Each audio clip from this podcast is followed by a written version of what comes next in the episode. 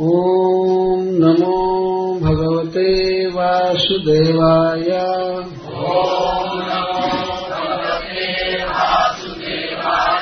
ॐ नमो भगवते वासुदेवाय।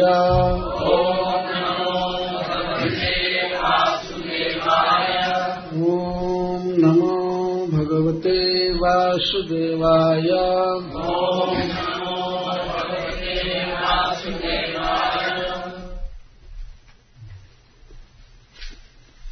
नामोच्चारणमाहात्म्याम् हरेः पश्यत पुत्रकः। अजामिलोऽपि येनैव मृत्युपाशादमुच्यत एतावतालमघनिर्हरणाय पुंसाम्।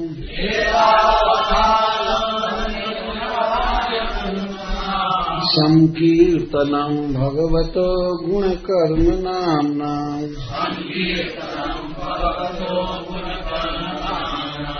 विकृष्य पुत्रमघवान् जगजामिलोऽपि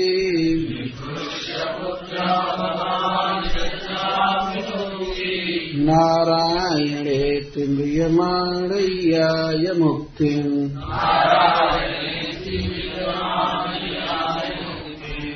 प्रायेण वेद तदिदम् न महाजनोऽयम्।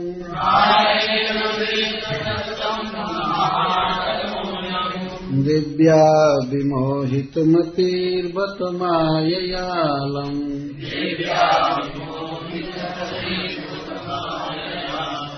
त्रय्याम् जडीकृतमतिर्मधुपुष्पितायाम्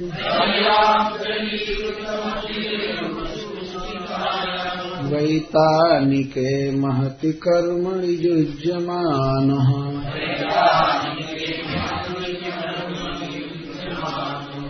एवम् विमृश्य सुधियो भगवत्यनन्ते।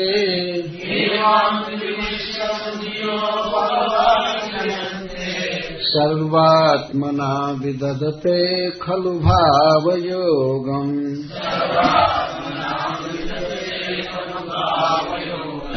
तेनेन दण्डमर्हन्त्यथ जगयमीषाम्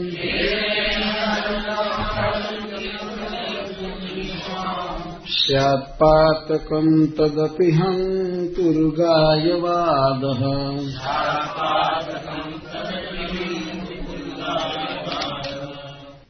नामोच्चारण महात्म्यम। नाम उच्चारण की महिमा। हरे हरि के। पश्यता।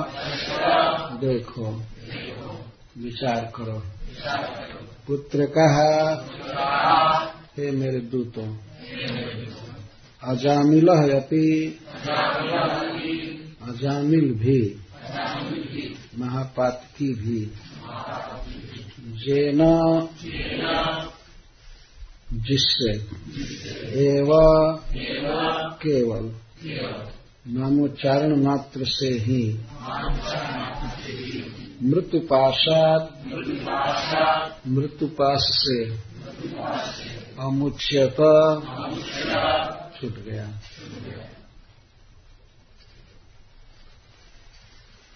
नात्र प्रमाणम वक्तव्यम दृष्टत्वादित्या।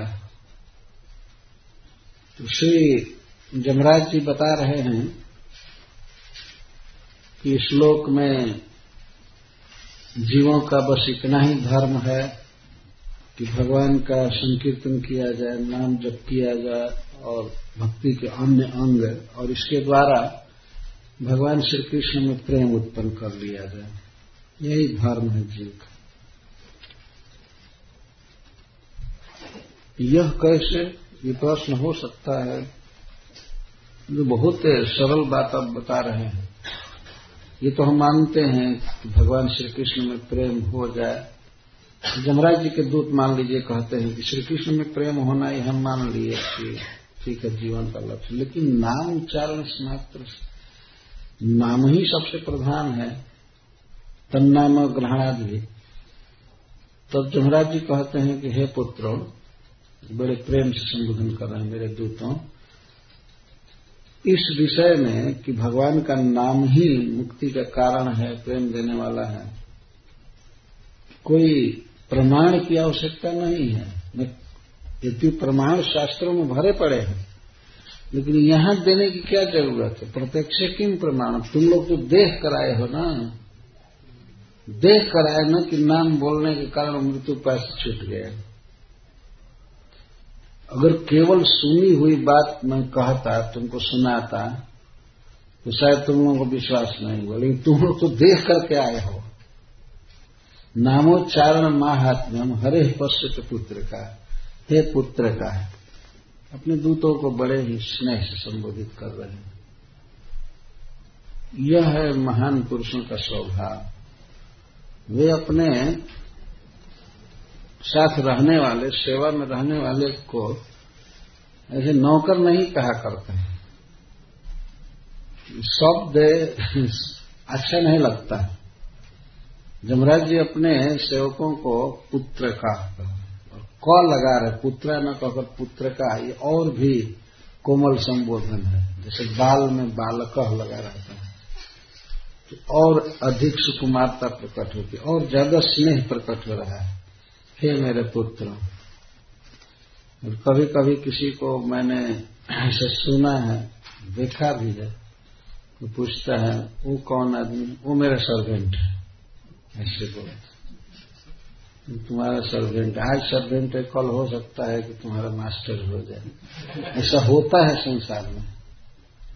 जब भरत जी के प्रसंग में यही बात है, राजा रहुगण कहते हैं कि मैं राजा हूँ।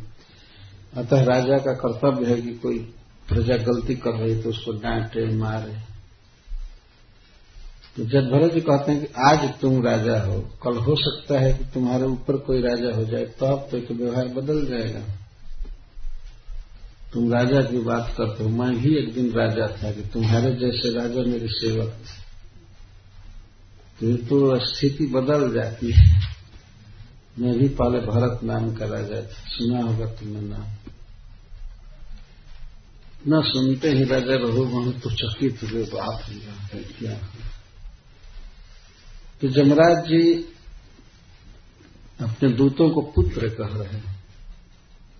वास्तव में राजा के लिए प्रजा और गुरु के लिए शिष्य और और भी स्वामी के लिए सेवक, ये सब पुत्र जैसे भागवत में बार बार लिखा गया किसी राजा के विषय में कि वे प्रजा का पालन पिता माता जैसे किए माता पिता अपने संतान का पालन करते हैं, वैसे प्रजा का पालन किए स्पष्ट संबोधन, हे पुत्र, कहा, हरे है नामोच्चारण महात्म्य पश्यत।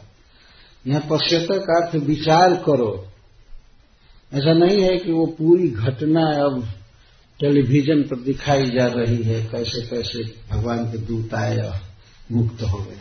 यहाँ पश्चता का अर्थ देखो, विचार करो। विचार करो। अब इस विषय में क्या शास्त्र सुनना है, और सुनना है, देख करके आए श्री श्रीधर स्वामी जी कहते हैं, न अत्र प्रमाणम वक्तव्य दृष्टत्व तो देखी हुई बात और हिंदी में कहते भी हैं, प्रत्यक्ष क्यों प्रमाण?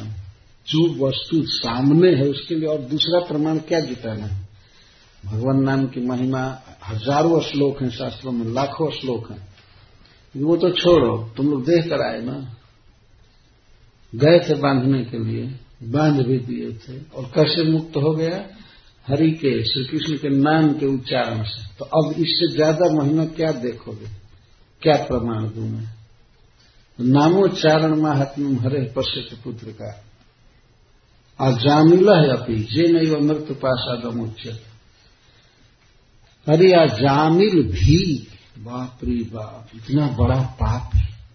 अजामिल यपी जमराज जी स्वयं संदेह, स्वयं बहुत चकित तो नहीं है, क्योंकि नाम की महिमा तो जानते हैं। तो कहते हैं, अजामिल भी, अर्थात अजामिल जैसा महापातकी भी, जीना एवं, जिससे ही अर्थात केवल नाम बोलने से मृत्यु पास से मुक्त हो गए केवल नाम बोलने से। अब तो समझ में आया ना तुम लोग यहाँ तुम लोग रोज जुट करके शाम सुबह कीर्तन किया कर। रहे जमराज जी के कहने का आशय ये था, नरक में भी भगवान के नाम का कीर्तन होना चाहिए।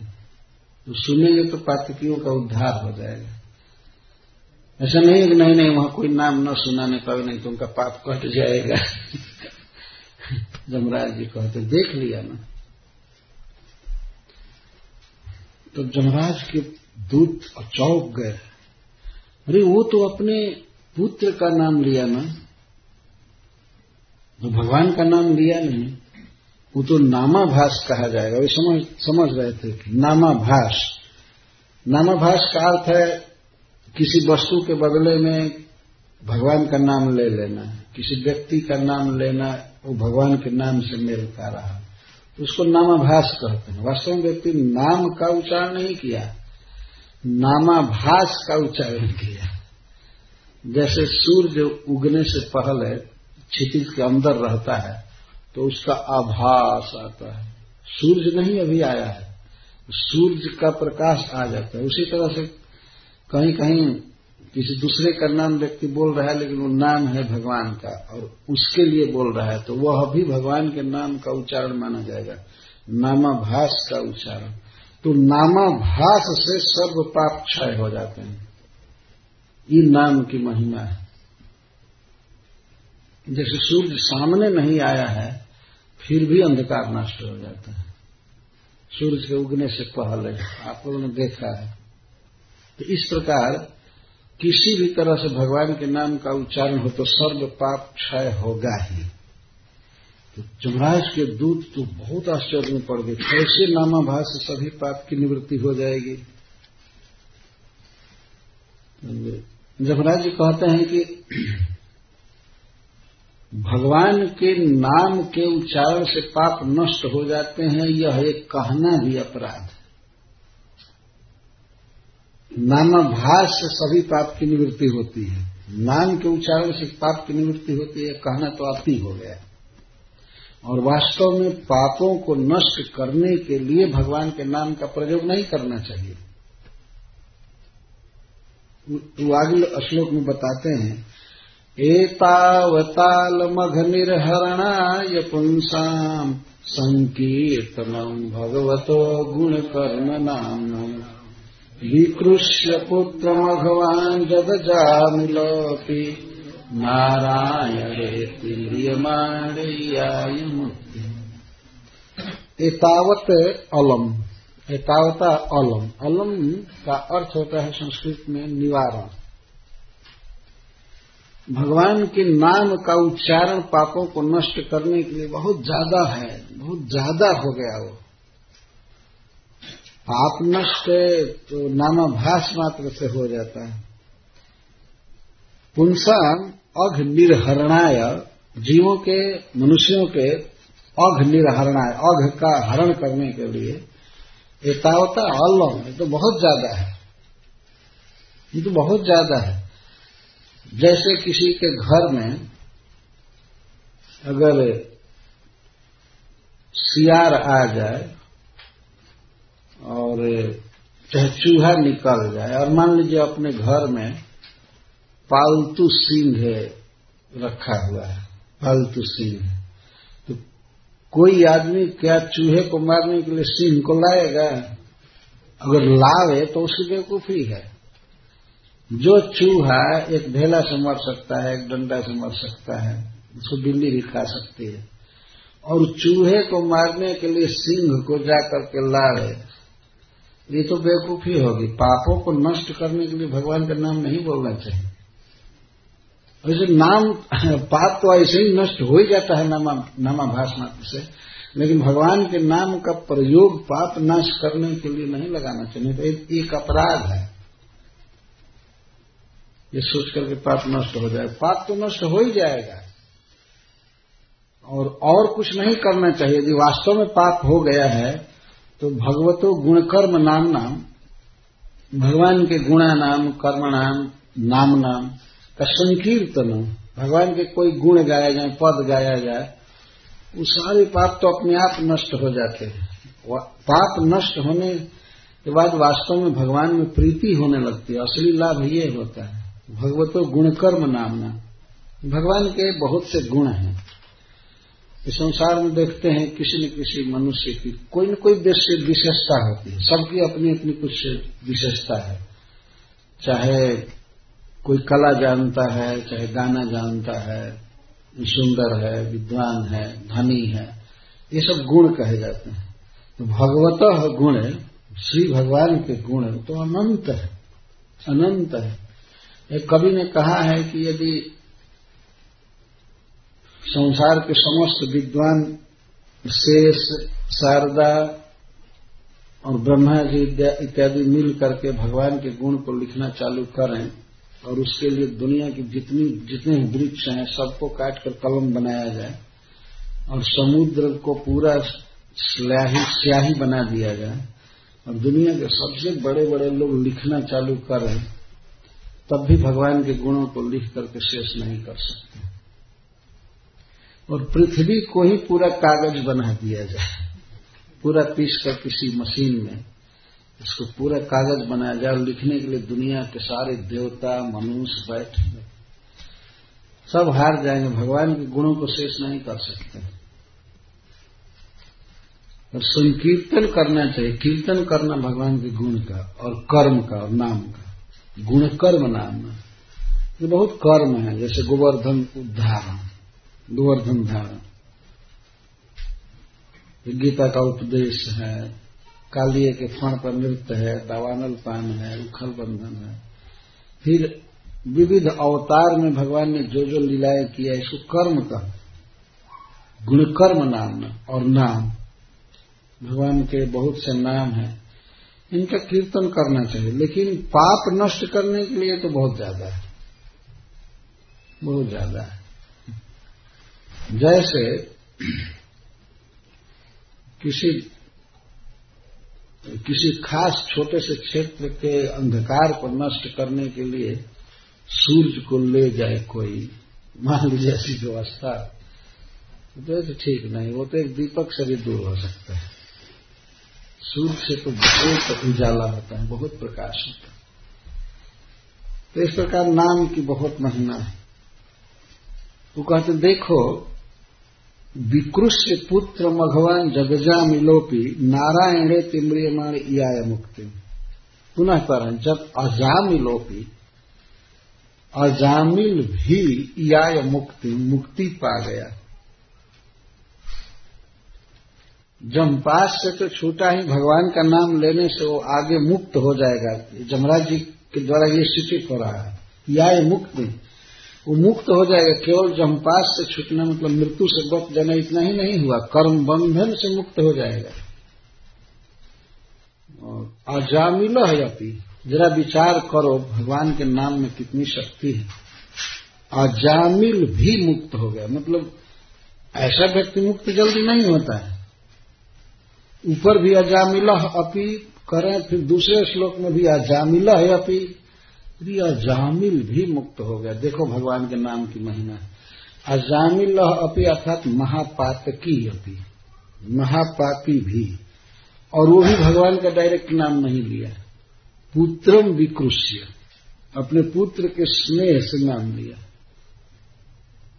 अब जो लोग भगवान के नाम को भगवान नाम समझकर श्रद्धा से लेते हैं तो उनके विषय में तो कहना ही क्या वो तो पुत्र को पुकारा, पुत्रम विकुश और अघवान, महा असुचि, अशुद्ध। और वो भी म्रियमाण। मरते समय लिया, मरते समय चित्त अस्वस्थ रहता है, शरीर में दर्द होता है, होश नहीं रहता है। वैसे समय में भगवान का नाम का उच्चारण किया, वही पुत्र का नाम का उच्चारण किया, फिर भी या मुक्ति, तथापि मुक्ति पा गया। यह है भगवान नाम की महिमा। जामिल भी मुक्त हो गया, ये औरों के लिए आश्चर्य की बात है। और धर्मराज के लिए तो ये बिल्कुल स्वाभाविक हो, जानते हैं इसकी महिमा। जैसे ऐसे कहा जाए, कोई दवा हो जिसका नाम सुनते ही रोगी ठीक हो जाए, चाहे ओठों से सटते ही ठीक हो जाए, चाहे हाथ से छूते ही रोग दूर हो जाए, इस प्रकार की बात जामिल जैसा महापात्र की, वो भी मरते समय घबराए हुए चित्त से, वो भी पुत्र के स्नेह में नाम लिया और वो मुक्त हो गया। तो जो लोग श्रद्धा से सोलह माला जपते हैं, वे क्यों नहीं मुक्त होंगे? यहाँ ये बात आ रही है। इसमें से तो कोई भी अजामिल हो ही नहीं सकता है। तो अजामिला है आप हरे कृष्णा हरे कृष्णा कृष्णा कृष्णा, हरे हरे। हरे राम हरे राम राम राम, हरे हरे। के दूतों ने पूछा कि स्वामी जब भगवान नाम उच्चारण की इतनी महिमा है तो ये महाजन लोग, जैसे जैमिनी आदि या पराशर जी जागवल के आदि, ये लोग पापों के प्रायश्चित के लिए द्वादश आदि व्रत, कृष्ण चंद्रायण आदि व्रत, और बहुत तीर्थ स्नान, और और दान, जब ये सब क्यों बताते हैं? वे क्यों नहीं बताते हैं कि भगवान का नाम बोलो और सारा पाप कट जाएगा। सबसे बलवान साधन यही क्यों नहीं बताते?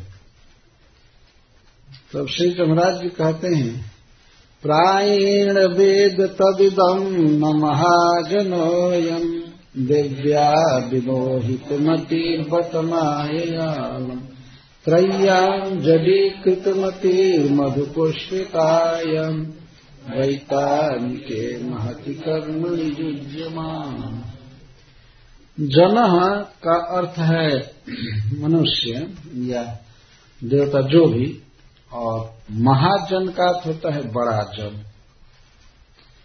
तो शास्त्रों के अनुसार ऐसे बहुत से महाजन हैं, महाजनो जन गत से पंथ। वास्तविक महाजन तो भगवान के भक्त हैं। जन का अर्थ होता है मनुष्य, ये देवता जिसका जन्म हुआ है, उसको जन कहते हैं। जो प्राकृतिक शरीर में आया उसको जन कहते हैं। लेकिन इसी में कुछ लोग बड़े बड़े होते हैं। बुद्धि में और ज्ञान में पोजिशन में, शास्त्र के ज्ञान में खास करके या धन में भी तो उनको महाजन कहते हैं। जमराज जी कहते हैं कि प्राय महाजनों की ये दशा है। अयम महाजन। ये महाजन ये प्राय इदम न वेद नहीं जानते हैं इस नाम की महिमा को। प्रायण, प्राय नहीं जानते हैं भगवान के नाम की महिमा को। प्रायण वेद तद इदम न इदम न वेद, भगवान नाम उच्चारण की महिमा नहीं जानते हैं। और महाजन जानते हैं, इसीलिए प्रायण शब्द जमराज लगा रहे हैं। तो जो बारह नाम गिनाए गए, इनके अतिरिक्त इनको छोड़ करके और लोग नहीं जानते। और यहाँ प्रायण शब्द से तात्पर्य यह है कि जो कर्मकांड में उलझे रहते हैं, उनके लिए कहा जा रहा है, जिसको क्लियर कर रहे हैं। दिव्या विमोहित मति बतमायालम माया दिव्य, भगवान की बहिरंगा शक्ति के द्वारा विमोहित मति, उनकी मति भ्रमित है। कहा भ्रमित है? त्रयाम जडीकृत मति। विमोहित मति और त्रयाम वेद के, त्रय वेद में, कर्मकांड में, कर्मकांड को त्रय विद्या कहते हैं। तो कर्मकांड में जडीकृत मति, अभिनिविष्ट मति रहती है। क्यों? क्योंकि मधुपुष्पित आया मधुर पुष्पित वचन वेदों में है कि ये करोगे तो स्वर्ग मिलेगा, वहाँ अप्सराएँ मिलेगी, विमान मिलेगा, अमृत मिलेगा, ये मिलेगा, वो मिलेगा। इतना ज़्यादा वर्णन है शास्त्रों में। भगवान गीता में भी इस बात का उल्लेख किए।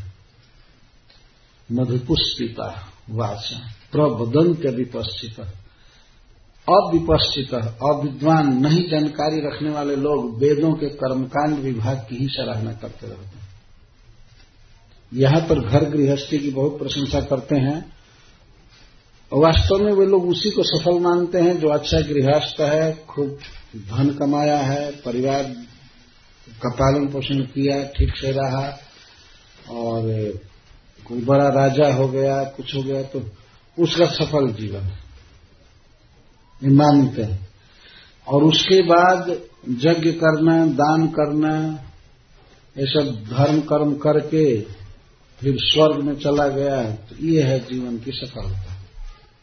तो वेदों में कर्मकांड के फल को बढ़ा करके बहुत कहा गया है। तो उनको कहा गया है मधु पुष्पितायाम। पुष्पि केवल फूल भर लगा हुआ है, उसमें फल नहीं आएगा।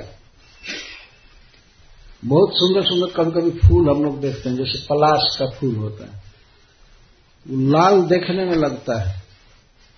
बहुत सुंदर, लेकिन उसमें कोई सुबास नहीं होती, सुगंध नहीं होती। लाल लाल बहुत सुंदर लगता है। लेकिन फल नहीं आएगा उसमें। तो इस तरह से वेदों के जो कर्मकांड की चर्चा की गई है तो वास्तव में जीव को स्वर्ग जाकर कहीं सुख नहीं मिलता है। स्वर्ग का सबसे बड़ा दुख क्या है? सातिशयता का दुख है। वहाँ जो ग्रेड है सुख भोगने का इससे ज़्यादा बेटर उसको मिला है, उससे ज़्यादा बेटर उसको मिला है। क्योंकि पुण्यों के तारतम्य से सब कुछ मिलता है। तो हमेशा एक देवता देखता है कि उसको तो ज़्यादा मिला हुआ है, उसको तो ज़्यादा मिला हुआ अपने को जो मिला है, उसको भोग नहीं पाता है। तो सब यही देखते हैं। उसको बेटर चीज़ मिला है, उसको मिला है। तो सुख नहीं मिलता है वहाँ। सातिशयता इसको कहते हैं। स अतिशयता हमसे वो अतिशय है, वो ज़्यादा है, वो ज़्यादा है। इस संसार में भी यही ज़्यादा रोग है। जितना भगवान ने दिया है, उसको आदमी आनंद से भोगे तो सुखी रहेगा, लेकिन हमेशा देखता रहता है, उसको ज़्यादा है, उसको ज़्यादा है। हमको ऐसा मिलना चाहिए, हमको ऐसा मिलना चाहिए। अब कार चलते चलते पुरानी हो गई, हमें नया मॉडल का लेना चाहिए। अच्छा नई भी हो तो क्या है? अब हमको ये डिज़ाइन चाहिए, हमको ऐसा घर चाहिए, हमको ये चाहिए, वो चाहिए। तो यहाँ तो बहुत दुख है। स्वर्ग में ऐसा दुख नहीं है, अभाव नहीं है, लेकिन ये फीलिंग जो है कि उसको बेटर भोग मिला है, उसको बेटर भोग मिला ये बहुत जलता रहता है हृदय। इसलिए देवता सुख से नहीं रह पाते। इस शास्त्र कहता तो ये स्वर्ग के सुख का वर्णन तो खूब करते हैं। ऐसा करोगे तो सुख, स्वर्ग जाओगे जाओगे जाओगे, और उसके लिए कर्मकांड में त्रयन जडीकृत मत। जडीकृत का अर्थ अभिनिविष्ट बुद्धि। कर्मकांड में ही अभिनिविष्ट बुद्धि रहती है। क्यों? पुष्पितायाम और वेदों के पुष्पित वचन को खूब कहते रहते हैं, और इस कारण से वैतानिक महति कर्मण युज्यमान, वैतानिक कर्म में लगे रहते हैं। वितान का अर्थ होता है पंडाल। और वैतानिक का अर्थ खूब पंडाल तान तान करके एक एक जगह कहीं कहीं सौ सौ यज्ञ कुंड बनाते हैं। ये हवन हो हवन, ये करो, वो करो, ऐसे खिलाओ, ऐसे पिलाओ, ये। इसको वैतानिक कर्म कहते हैं। तो कुछ लोगों के दृष्टि में ये छोटा सा मंत्र विश्वासास्पद नहीं होता नहीं, बड़ा कर्म होना चाहिए। बड़ा कर्म होता है, तब उनको विश्वास होता है। छोटा मंत्र भगवान का नाम, इस पर विश्वास नहीं होता है। कहते है शक्ति, लेकिन ये इतना बड़ा नहीं बड़ा तब तो होगा जब पूरा कुंड बनाया जाए कलश स्थापित किया जाए और ये किया जाए, वो किया जाए, तब मानते हाँ कुछ हुआ। ये मनुष्यों के मन में धारणा है वास्तव में। सब जगह है बात। तो महत्व कर्मणि युज्यमान, उस महान कर्म में जिसमें बहुत पैसा लगता है, बहुत प्रयास होता है, बहुत सामान जुटाए जाते हैं, बहुत सोना चांदी जुटाया जाता है, और सब। उसमें युज्यमान लगे रहते हैं। लेकिन उनको कहा जाए कि कीर्तन करो, जप करो तो उनके लिए वो पहाड़ जैसा हो जाता नहीं करते। जबकि उन सब कर्मकांडों का कर्मकांड की क्रियाओं का फल बहुत छोटा है। से हमारे यहाँ कहते हैं, खोदा पहाड़ निकली चूही है एक आदमी पूरा पहाड़ ढह दिया और मिला क्या एक चूहिया मिली इतना मेहनत करना है। जीवन मिला हुआ है भगवान के भजन के लिए, नाम कीर्तन के लिए, और नाम कीर्तन न करके, भक्ति न करके अन्य कार्यों में बिता देना प्रायण वेद तदिदम न महाजनों में दिव्या विमोहित मती। बत मायालु हाय है, बत का अर्थ है, हाय। जमराज का हाय। माया दिव्या विमोहित मती। भगवान की माया देवी ने उनके बुद्धि को नष्ट कर दिया। विमोहित मती। और इसीलिए भगवान की भक्ति नहीं करते हैं, नाम कीर्तन वगैरह नहीं करते, और सब कर लेते हैं। कई ऐसे भी मोहित मती लोग हैं वास्तव में, और सब काम कर लेते हैं। लेकिन भगवान का नाम जप करना उनके लिए पहाड़ है। नाम जप नहीं करते। कई जगह देखा जाता है।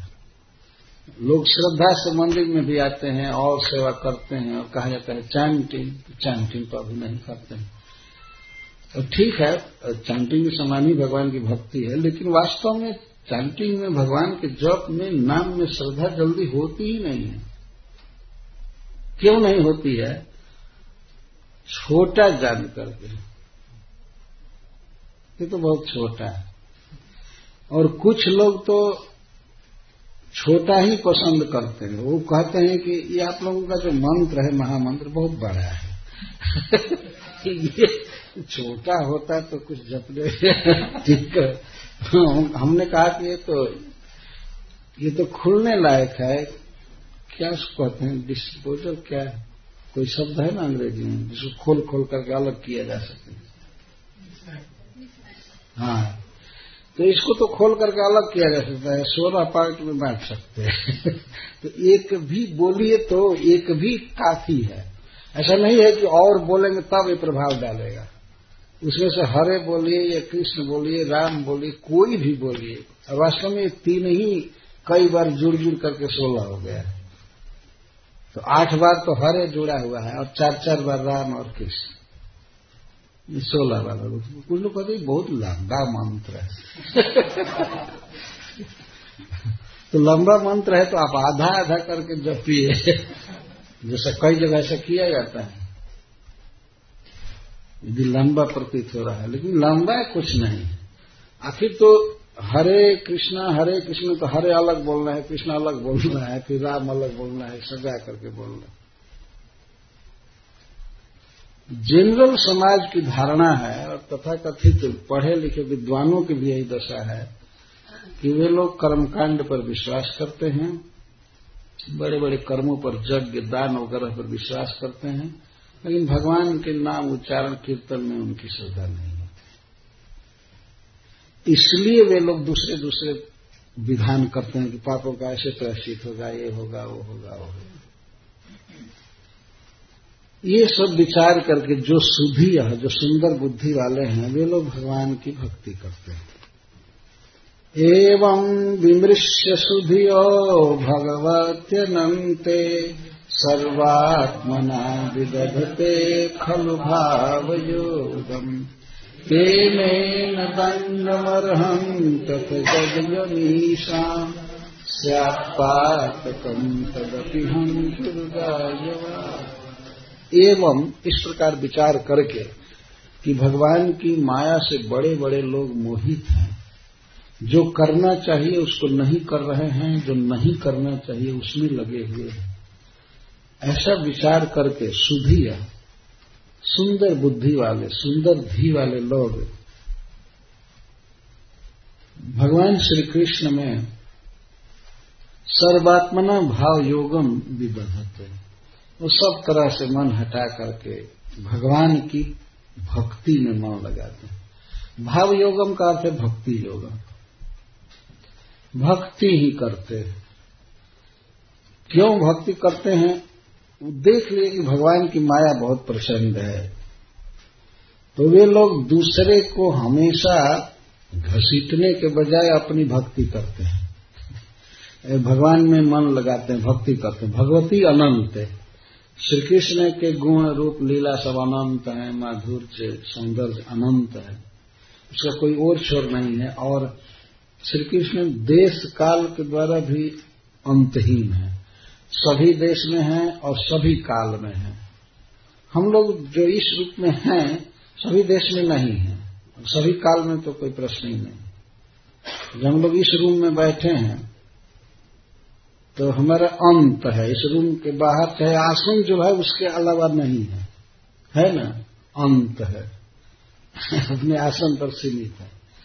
एक स्थान पर है। लेकिन भगवान तो सब जगह है। इसको कहते हैं देश के दृष्टि से अपरिच्छिन्न। परिच्छिन्न का अर्थ होता है माप, काट छट देना, सीमित कर देना। और अपरिच्छिन्न का अर्थ है माप नहीं।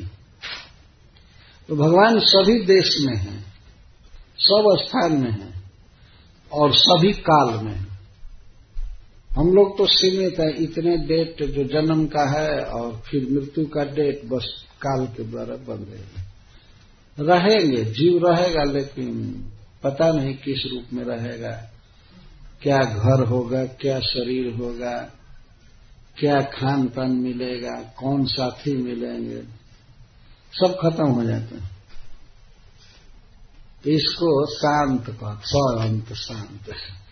अंत हो जाता है, लेकिन भगवान अनंत है। इस बात पर बाहर पर विचार करना चाहिए। तो साधु जन जो सुंदर बुद्धि वाले हैं, भाग्यवान, वे लोग भगवान अनंत में, श्री कृष्ण में भाव योगम विदधते भक्ति करते। कैसे? सर्वात्मना। आत्मा का अर्थ होता है मन कभी कभी पूरे मन से, एकाग्र चित्त से भगवान की भक्ति करते हैं। तो ऐसे लोग, के में न दंडम अरहंती। वे मेरे दंड के पात्र नहीं होते हैं, मैं उनको दंड देने वाला नहीं हूँ। जो लोग भक्ति करते हैं भगवान की, उनका दंडधर मैं नहीं हूँ। मैं नहीं दंड दे सकता तो जमराज के दूतों ने पूछा कि और उनसे अगर कोई पातक हो तब कोई गलती हो जाए, पाप हो जाए तब तो आप नहीं दंड देंगे तो उनको दंड कोई देने वाला होगा ना? तब कहते हैं कि तेने न दंड मर हम यदि यदि अमीशान, यदि का अर्थ यदि यदि अमीशान इनके द्वारा पातकम स्यात, यदि कभी पाप हो जाता है तदपि हंति उर गायवाद भगवान श्री कृष्ण का संकीर्तन उस पाप को नष्ट कर जो भगवान का नाम जब करते हैं, नाम का उच्चारण करते हैं, उसी से उनकी गलती का शोधन हो जाता है, पाप नष्ट हो जाता है। उनको हम हम दंड नहीं दे सकते। जमराज जी भक्तों को दंड नहीं देते।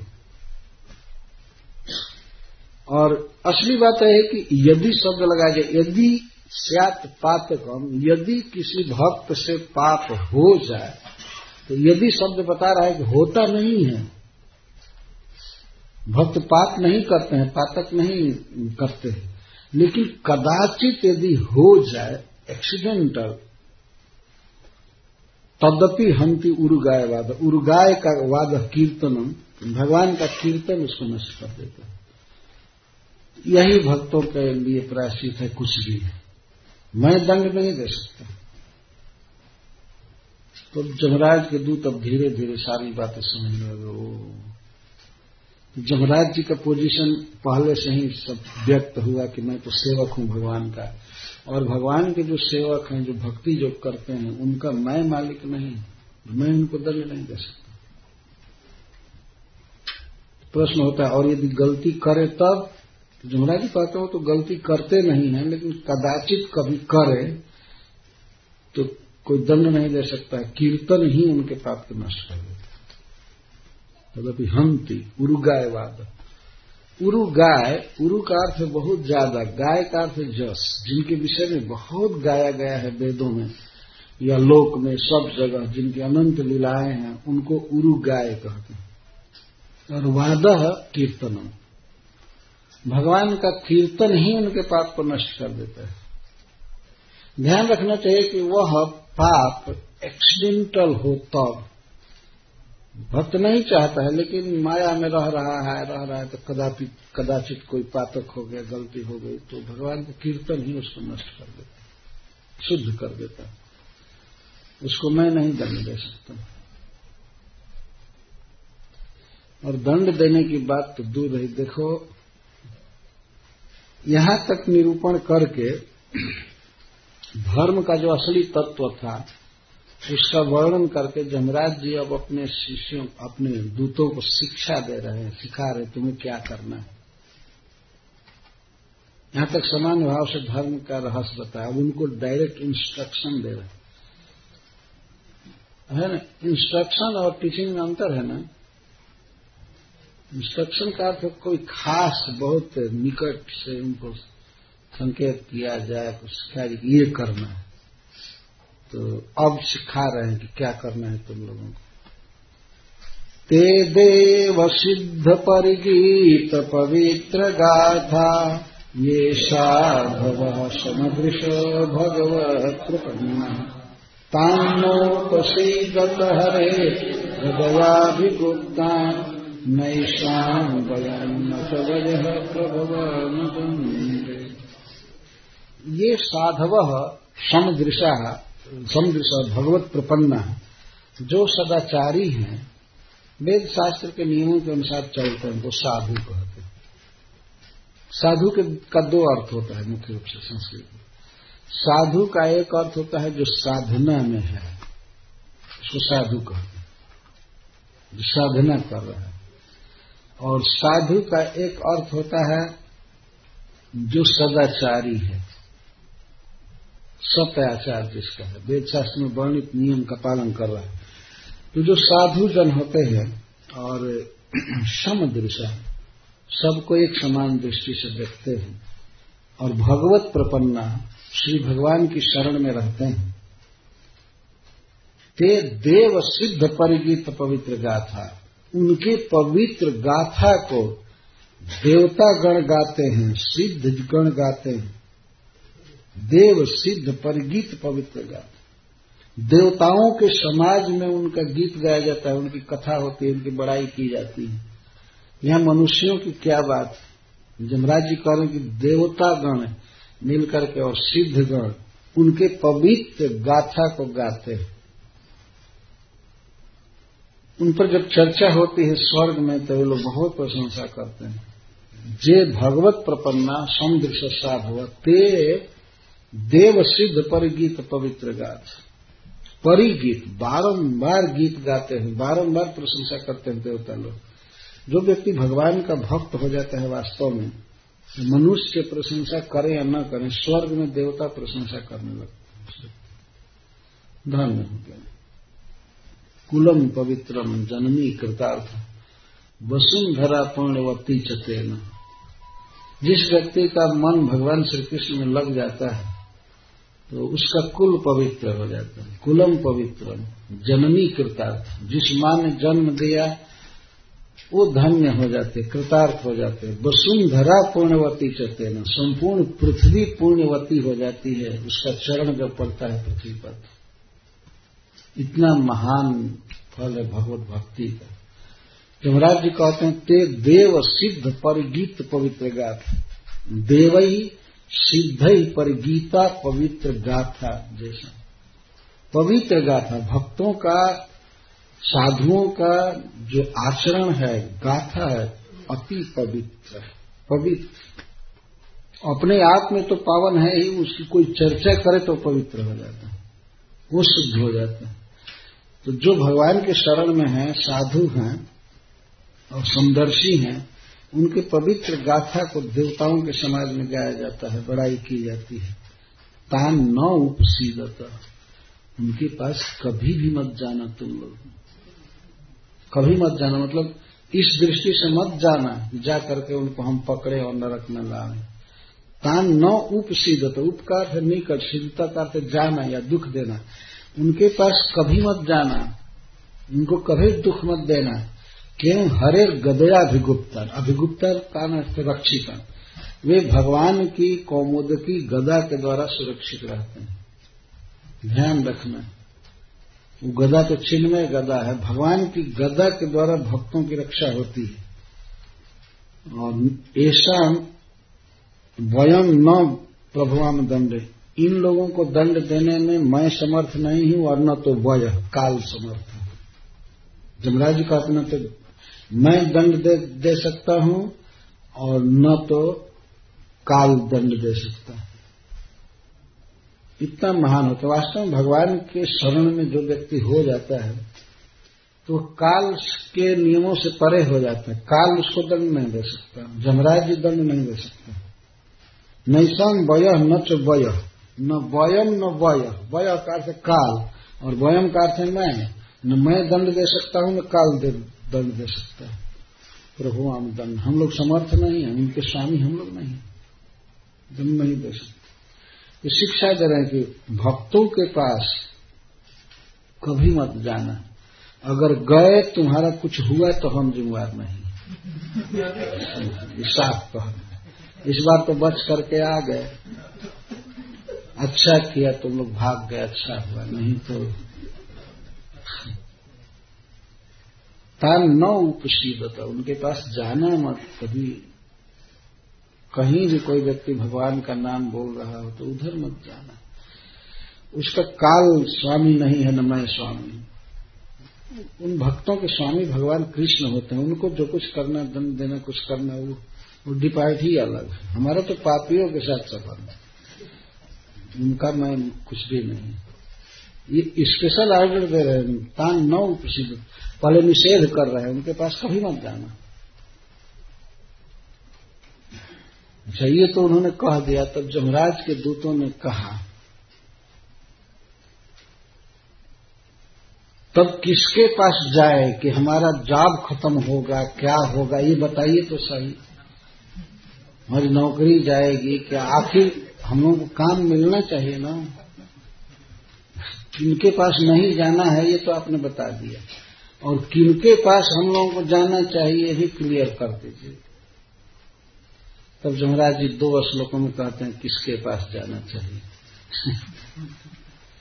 तान आनयध्वमसत विमुखान् मुकुन्द पादारविन्दमकरन्दरसाददर्शम् निष्किञ्चनैः परमहंसकुलैरसव्यै जुष्टागृहे निरवर्त्मनिबद्धते तान आनयध्वम, उनको लाओ। आनयध्वम का अर्थ है आनो, लाओ उनके पास। तुम लोगों का काम नहीं रुकेगा, बहुत ऐसे लोग भरे पड़े हैं। तान आन्यध्व उनको लाओ। किनको? असत, दुष्टों को लाओ। असत का अर्थ दुष्टान, दुष्टों को लाओ। दुष्ट का क्या मतलब है? कौन दुष्ट है? थोड़ा क्लियर बताइए।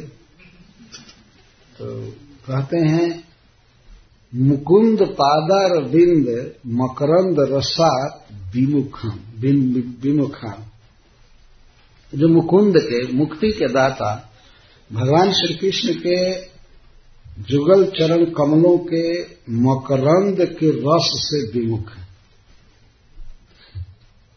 जो भगवान के भक्त नहीं हैं, विमुख हैं, उनको पकड़ करके लाओ। उनको हम ठीक करेंगे यहाँ पर। मतलब नरक डिपार्ट में उनको पटकेंगे, ठीक होंगे। मारा पीटा जाएगा, दुख दिया जाएगा। किनको लाना है? जो मुकुंद के पदारविंद मकरंद के रस से विमुख जानते हैं श्री कृष्ण के चरण कमलों के मकरंद का रस क्या है? मकरंद रस भी मकरंद रस है कथा। भगवान का गुणानुवाद, कीर्तन और श्रवण, यही मकरंद है। हरे कृष्णा हरे कृष्णा कृष्णा कृष्णा, हरे हरे। हरे राम हरे राम राम राम, हरे हरे। जमराज जी कह रहे जो लोग भगवान विष्णु के स्वरूप को, रूप को नहीं मानते और भगवान के चरणों के रस में आसक्त नहीं है, भगवान की कथा में आसक्त नहीं है, उनको लाओ मेरे पास। तान आन्यब्ध श्री कृष्ण के जो चरण कमल हैं, वास्तव में वो तो कमल से भी अधिक सुकुमार हैं, सुंदर हैं, शीतल हैं। और आप लोगों ने देखा होगा कमल में मकरंद रहता है। कमल की कर्णिका को हटा करके देखेंगे भीतर, कमल कोष के भीतर पराग रहता है पीला पीला। उसी को भौरा चुस्ता रहता है। जिनक मध कर अम्बुज रस चाखो, क्यों करील फल भार? मेरा मन अनंत कहाँ सुख पाए सूरदास जी ने गाया है कि मेरा मन कहाँ लग सकता है? जो भौरा कमल के पराग को खाया है, क्या वो करील पर बैठेगा? नहीं। अंत में कहते हैं कि सूरदास प्रभु काम धेनु तज छेरी कौन दुहावे?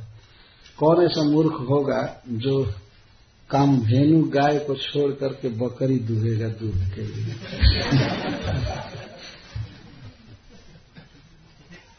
कौन ऐसा होगा? वो बकरी किनको कह रहा है? ये देवी देवताओं को बकरी कह रहा है। ठीक, वो भी दूध देते नहीं, छल छल, थोड़ा थोड़ा, क्या होगा उससे? काम धेनु दुहना चाहिए ना। भगवान विष्णु की कृष्ण की जो भक्ति है, वो काम धेनु दुहना है। और एक अद परम गंग, परम परम गंग को छाड़ी पियासो दुर्मत कूप खना कौन ऐसा पागल बेवकूफ़ होगा जो गंगा जी के किनारे, गंगा जी को छोड़ करके कुआँ खोदेगा? गंगा जी बह रहे, निर्मल धारा, उसमें पानी नहीं पीता, स्नान नहीं करता और कुआँ खोदना चालू किया। कई महीना तो उसमें लग जाएगा ये भगवान ऐसे है वास्तव में। मुकुंद, पादार, बिंद, मकरंद रसा भगवान श्री कृष्ण के जुगल चरणों का जो मकरंद है कमल मकरंद अर्थात उनका चिंतन उनकी सेवा, उनका कीर्तन, जाप, कथा श्रवण, खास करके कथा श्रवण और कीर्तन से इसका तात्पर्य जो विमुख है, उनको पकड़ करके लाओ। तो भगवान के चरण कमल के मकरंद रस की विशेषता बता रहे हैं कि कैसा है? निष्किंचन ही परम हंस कुल ही, रसज्ञ ही अजस्रम जुष्टा। जो निष्किंचन है, जिनके पास कोई भी संसार की वस्तुओं में आसक्ति नहीं है, और परम हंस कुल है, जो परम हंस हैं परम हंस सार असार के विवेकी हैं, रसज्ञ हैं। क्या अच्छा है, क्या बुरा है, जानते हैं। जो रसज्ञ हैं, वास्तविक रस को जानते हैं, परम विवेकी हैं और निष्किंचन हैं। ऐसे लोग भगवान मुकुंद के पादारबिंद रस में हमेशा जुटे रहते हैं जुष्ट लगे रहते जब देखा जाए तो श्री कृष्ण का कीर्तन कर रहे हैं कथा सुन रहे हैं। ये रथ यात्रा आदि महोत्सव करते हैं भगवान की भक्ति में लगे हैं। जिसको कहते हैं भगवान के चरण कमलों के मकरंद रस में जुष्ट। जुष्ट का अर्थ जूटा हुआ। ये जुष्ट शब्द जो है यही हिंदी में आप भ्रंश होकर के आए जु, जुट जाना। जो जूटे रहते हैं भगवान श्री कृष्ण के चरण कमल के मकरंद रस को पीने के लिए जुटे रहते हैं। ये परिचय दिया गया, भगवान के चरण कमल के मकरंद रस का। लेकिन जमराज के दूतों ने और क्लियर पूछा कि, ठीक है, आपने असत कहा, भगवान श्री कृष्ण के चरण कमल के मकरंद रस से जो विमुख है, लेकिन थोड़ा और पहचान बताइए। और पहचान बताइए किनको लाना है? तो वे कहते हैं, गृह निरय वर्त मणिबद्ध तृष्णा। जो लोग घर गृहस्थी में ही बद्ध तृष्णा है गृहस्थ जीवन को और स्त्री आदि के संग को ही जिन्होंने अपने जीवन का लक्ष्य बना लिया है। अच्छा जो भी है उसमें और बद्ध तृष्णा और उनकी प्यास बढ़ती ही जा रही है। हमको ये हो हमको ये हो ये हो वो हो। और भग, आप भगवान का कीर्तन नहीं करते जप नहीं करते हमेशा गृहस्थी के ही सारे योजनाएँ बनाते रहते हैं। ये करना है, वो करना है। भोगों के लिए, गृहस्थोचित भोगों के लिए जिनकी तृष्णाएँ बढ़ी हुई हैं, कहाँ पर गृह है? गृह कथम भूते गृह है, निरय वर्तमान। जो घर गृहस्थी नरक का रास्ता है। वास्तव में गृहस्थ जीवन सीधा नरक में जाने का मार्ग है। यदि भगवान की भक्ति नहीं किए तो एकदम इसमें कोई संदेह नहीं। ये भक्तों के अलावा देखिए संसार में कितने गृहस्थ हैं, दुनिया गृहस्थों से भरा पड़ा है देखिए वो सब नरक का ही रास्ता है। निरय वर्तमान वर्तम का अर्थ है रास्ता और निरय का अर्थ नरक। गृह गृह का विशेषण दे रहे हैं जमराज जी, निरय वर्तमान। अर्थात ऐसा घर जो धर्म शून्य जिस घर में भगवान विष्णु की पूजा नहीं है, भगवान का नामोच्चारण नहीं है, भगवान के का कीर्तन नहीं है, कथा नहीं है तो वास्तव में नरक का रास्ता है। और वो भी नरक जाने के लिए बद्ध तृष्णा। बहुत तृष्णा बढ़ी हुई है, लालसा बढ़ी हुई। एक व्यक्ति ने एक बार दिखाया हमको, फ़ोटो रखा हुआ था, केनिया किस्मू में। तो एक व्यक्ति अपना अटैची उठा करके झटपट तैयार है। तो मैं पूछा, ये क्या है? कुछ लिखा नहीं गया था। कहता है कि यह नरक जाने के लिए तैयार हुआ बहुत जल्दी। क्योंकि उसको कहा गया कि जल्दी करो, वहाँ रिजर्वेशन करना है। तो वो तुरंत अटैची उठा करके चल दिया वो ये नहीं सोचा कि नरक कैसा जगह है, क्या है रिजर्वेशन बंद हो जाएगा, हमको जल्दी से जल्दी मिलना चाहिए। ये घर गृहस्थी वास्तव में क्या है इसका रहस्य जमराज जी जानते हैं ना जितने नरक में लोग जाते हैं, उसमें ज़्यादा परिवार के ममता के कारण जाते हैं। कि जितने गाय खाने वाले हैं, सब अपने परिवार के लिए काटते हैं, पालने, पोसने के लिए ये जीव की हत्या करते हैं। अपने लिए तो उतना ज़रूरी नहीं है। अपने परिवार के लिए काटते हैं, बेचने के लिए काटते हैं, और सब करते हैं। तो इस तरह से ये गृहस्थ जीवन वास्तव में नरक का रास्ता है। इसको तो छोड़ छाड़ कर बल्कि आदमी अकेले रहे, भीख मांग करके खाए, भगवान का नाम जब करे, पाप से बच जाए।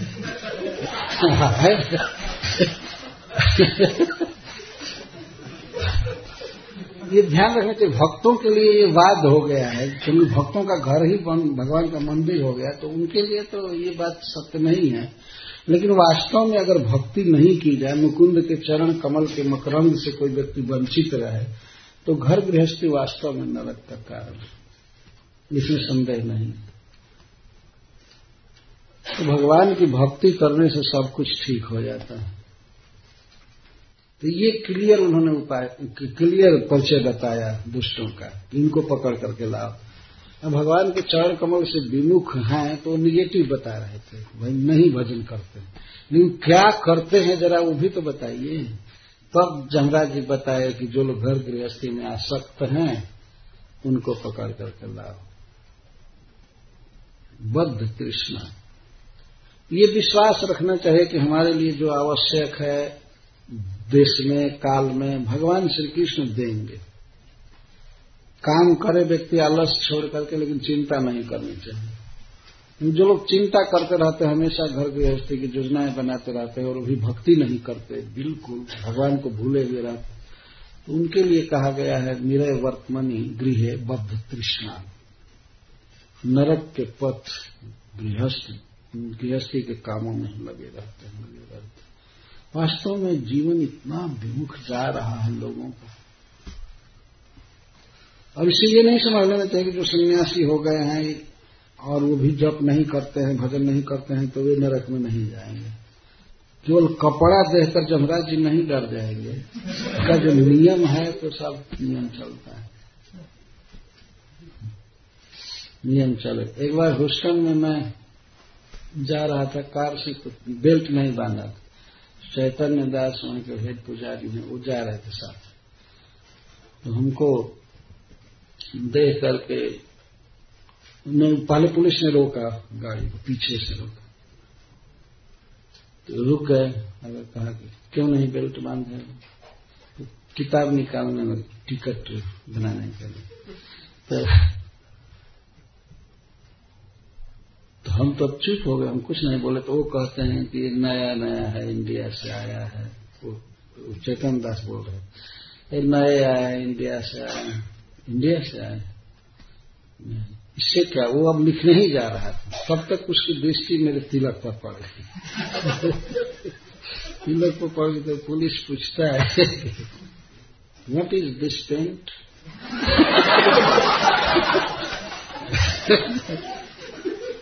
मैं कहा कि this is this is very holy clay from India where god appear Vrindavan द्वार का मैं ऐसे बोल रहा था तो थोड़ा सा सुनने लगा, तब चेतन दास बोले।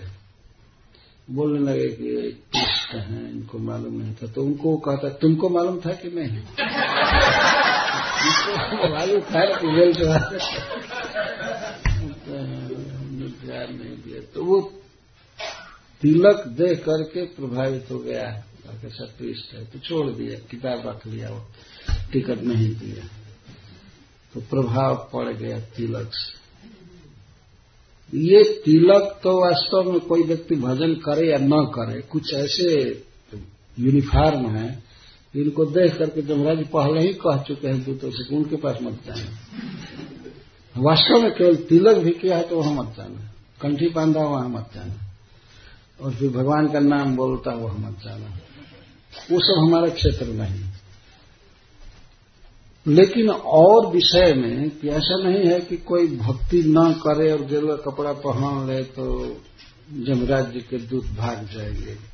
या जटा कोई बढ़ाया हो तो जमराज के दूध भाग जाएँगे। नहीं। उनको दंड देंगे। अरे। ये वर्णन हुआ तो एक श्लोक और कर। दो श्लोकों में नरकगामी लोगों का वर्णन कर रहे हैं। किसको किसको लाओ? लाओ का मतलब है कि वो जाएँगे ही नरक में। ऐसा नहीं है कि जमराज के दूत नहीं आए तो नहीं जाएँगे। जाना तो है ही। ऐसे भी। लेकिन जमराज के दूत आते ही हैं, वो भी फेल नहीं कर सकते। अब और क्लियर कर रहे हैं। तेसाम ज्ञापकम आह। सुखदेव गोस्वामी कहते हैं कि अब जमराज जी और क्लियर बोल रहे हैं। किनको लाना है? जिहवा न वक्ति भगवद गुण नाम ध्येयम चेतश्च न स्मरति तरणहार कृष्णाय नो नमति क्षुरये कदापि। तन आनयत्वमसतो कृत दुष्टों का वर्णन कर रहे हैं। तान आन या धुआँ, उसमें भी था। उनको लाया करो, उनको लाओ। कौन? जत यहाँ जो जत छिरा शब्द यहाँ से लेना पड़ेगा। जैसाम जिहवा भगवत गुण नाम ध्येय न भक्ति। जिन लोगों की जीभ है, भगवान के गुण और नाम को नहीं बकती नहीं बोलती है, उनको पकड़ कर लाओ। जीभ मिली और एक बार भी भगवान का नाम नहीं बोलते हैं। उनको बुलाओ इसका मतलब कि कोई ध्यान करे, निराकार का ये सारे पकड़ करके जाएँगे नरक में। जमराज के दूत ले जाएँगे, वो तो मिला करके देखेंगे किसी अच्छा इसकी जीव बोल रही है भगवान का नाम। इसको नहीं ले जाना। पहले से ही पता लगा लेते। जिहवा न वक्ति भगवत गुण नाम भगवान विष्णु के गुण और नाम ध्येय। नाम ध्येय का अर्थ है नाम। भगवान के नाम और गुणों को जिनकी जिहवा नहीं बोलती है, तान आने अभ्वम, उनको लाओ। यह ऑर्डर है तो क्लियर ऑर्डर है। तो तुरंत पता लगा लिया जाएगा किसकी जिह नहीं बोल रही है। और फिर कहते हैं चेतस्त न स्मृति तत्चरणार बिंदु जिसका मन भगवान श्री कृष्ण के चरण कमल का स्मरण नहीं करता है, उनको भी पकड़ करके लाओ। तो जमराज के दूतों को पता है कि किसका मन स्मरण नहीं कर रहा है। उनके पास कैमरा होता है, सारा जैसे रोड पर कैमरा लगा हुआ है स्पीडिंग का क्या सब पता लगा लेता है, रडार से कैसे कैसे। तो जमराज के दूतों के हाथ जहाँ चलते हैं, उनके ऑफ़िस में सब कुछ है। जमराज के दूत देख करके चलते हैं, किस कौन क्या क्या किया है, कैसे। जिनका चित्त स्मरण नहीं करता है, श्री कृष्ण के चरण चरण कमल का, उनको लाभ और कृष्णाय नो नमति एक दाती, जिनका सिर एकदा एक बार भी कृष्ण के चरण कमल में नहीं झुका है, उन दुष्टों को पकड़ करके लाओ।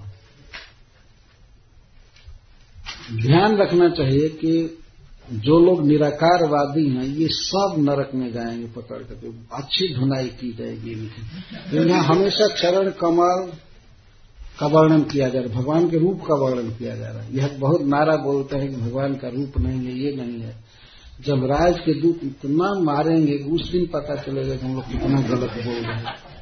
बहुत पीटते हैं आश्रम। सिद्धांत बना ले, निराकार है, निराकार।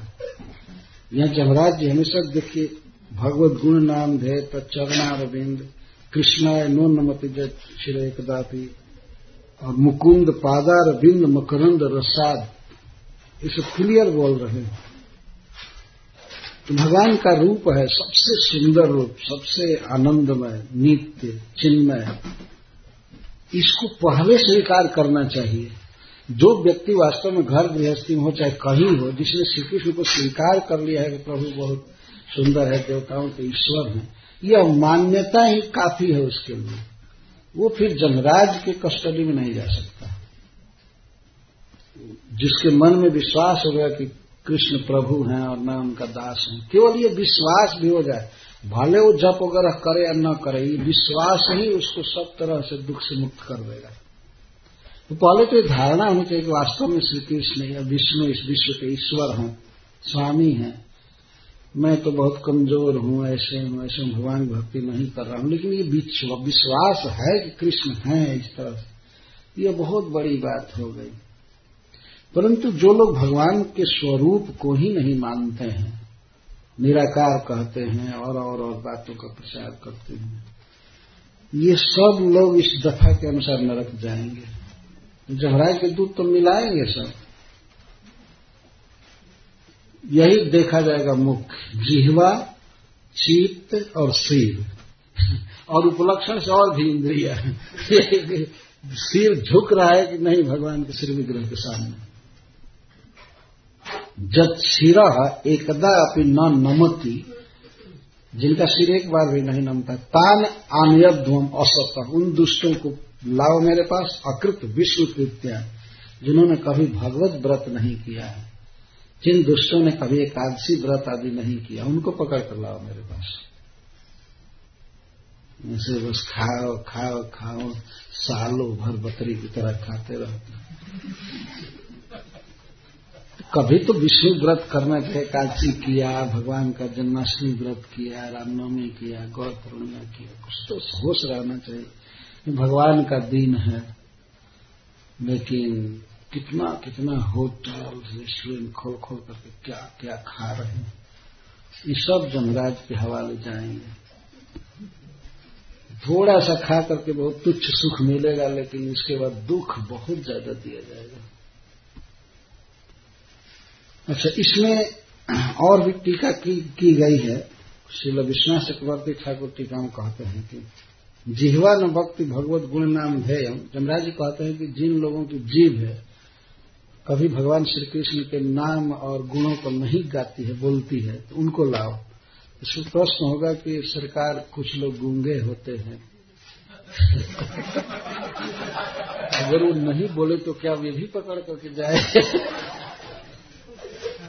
तो जमराज जी वही अब कंसेशन दे रहे हैं। अच्छा ठीक है। मान लो सुनते भी नहीं, बोलते भी नहीं। गूँगे ऐसे होते हैं? ठीक है।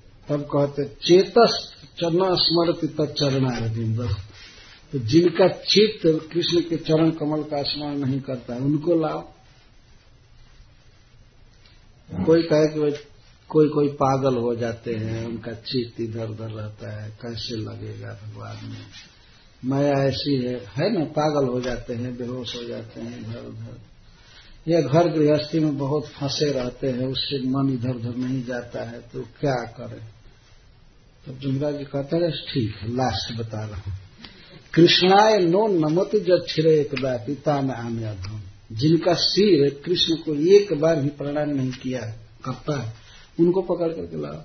तो पागल हो, चाहे गुंग हो, प्रणाम तो कराया जा सकता है ना? प्रणाम तो कर सकता है। और वो भी ऐसा नहीं कह रहे हैं कि हज़ार बार करो, एक अभी एक बार भी जो प्रणाम नहीं करते हैं, उनको पकड़ करके लाओ। तो एकदा का क्या क्या अर्थ होगा? वर्ष में एक बार कि महीने में एक बार कि जीवन में एक बार?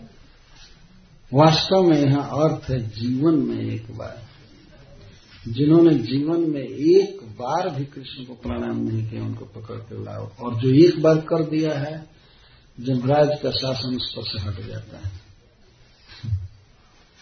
स्पष्ट कहा गया है कि कृष्ण प्रणामी न पुनर्भवाया। कृष्ण को प्रणाम करने वाला कभी पुनर्जन्म में जा ही नहीं सकता। भगवान के सामने जो झुक गया तो भगवान उस पर कृपा दृष्टि से देखते हैं, उसका सब कर्म बंधन समाप्त कर देते हैं। भगवान को प्रणाम करने की बहुत महिमा है। प्रणाम हमेशा करना चाहिए। और लज्जा छोड़ करके और शरीर के कष्ट को छोड़ करके त्याग करके भगवान को बार बार प्रणाम करना चाहिए। कभी कभी कुछ लोग कहते हैं कि मंदिर में संकोच होता है, कई लोग रहते हैं तो मंदिर में संकोच होता है तो अपने घर में तो कीजिए दस बीस प्रणाम वहाँ कौन देखने वाला है? करना चाहे तो अनेक उपाय है। करना चाहिए भगवान को प्रणाम ये देह पावन हो जाता है, भगवान की कृपा दृष्टि होती है। पता नहीं संसार में किसके किसके सामने हम लोग झुके हैं। झुकेंगे जीवन में। झुकना है तो प्रभु के सामने, कृष्ण के सामने झुकना चाहिए। प्रणाम करने वालों के सारे दुख को भगवान हरण कर लेते हैं। हम तो यही बताते हैं, वास्तव कोई आते पूछते हैं कि महाराज, हमको ये कष्ट है, वो कष्ट है तो हम तो सीधा कहते हैं, भगवान को प्रणाम कीजिए, सारा कष्ट दूर हो जाए। क्योंकि भागवत का श्लोक कह रहा है। सबसे लास्ट श्लोक भागवत का है नाम संकीर्तनम जस्य सर्व पाप प्रणाशनम प्रणाम दुख समनस्तम नमामि हरिम परम। भगवान की समस्त भक्तियों में दो ही मनुष्य कर सकता है, बहुत सुगमता से। एक तो नाम का उच्चारण, नाम संकीर्तन और दूसरा प्रणाम।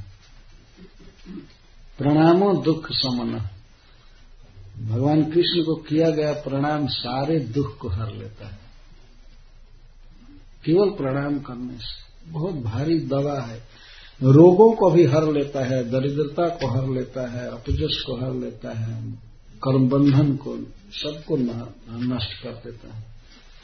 श्री जमराज जी अपने ऑफ़िस में जहाँ बड़े बड़े लोग बैठे हैं, आज क्लियर कर रहे हैं कि नरक में किसको लाना चाहिए और किसके पास नहीं जाना चाहिए।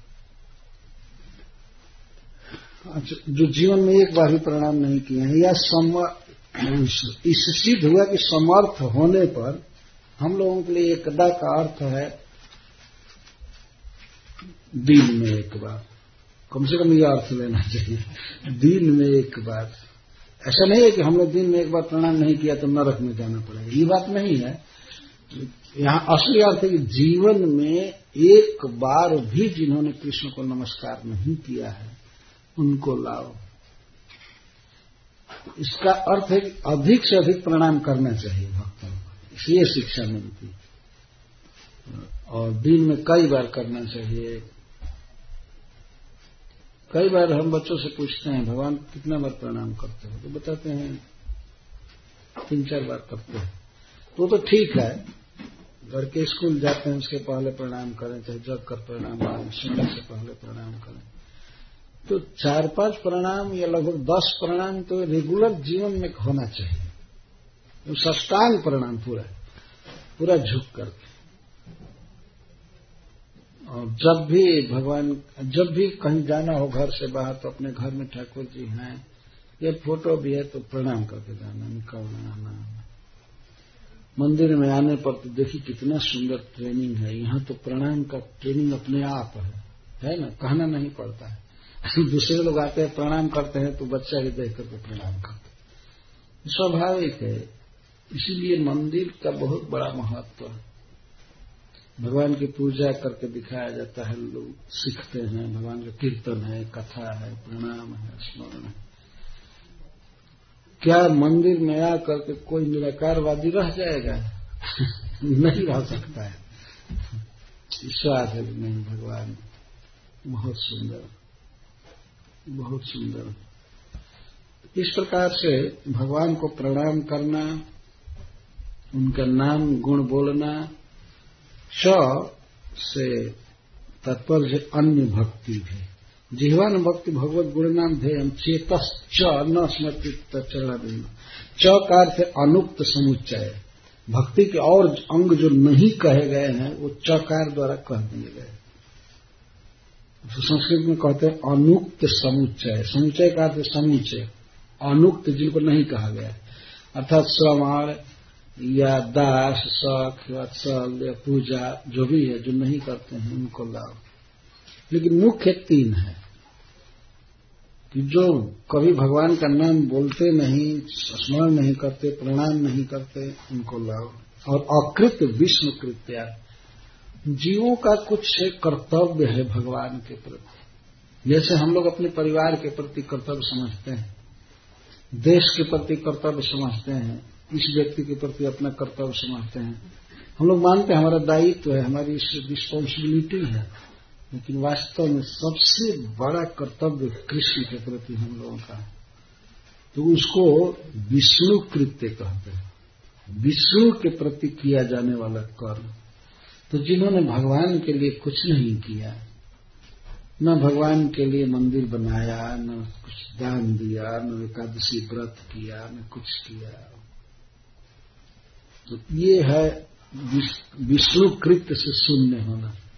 भगवान के प्रति जो हम लोगों का फ़र्ज़ है, वो सबसे प्रधान फ़र्ज़ है।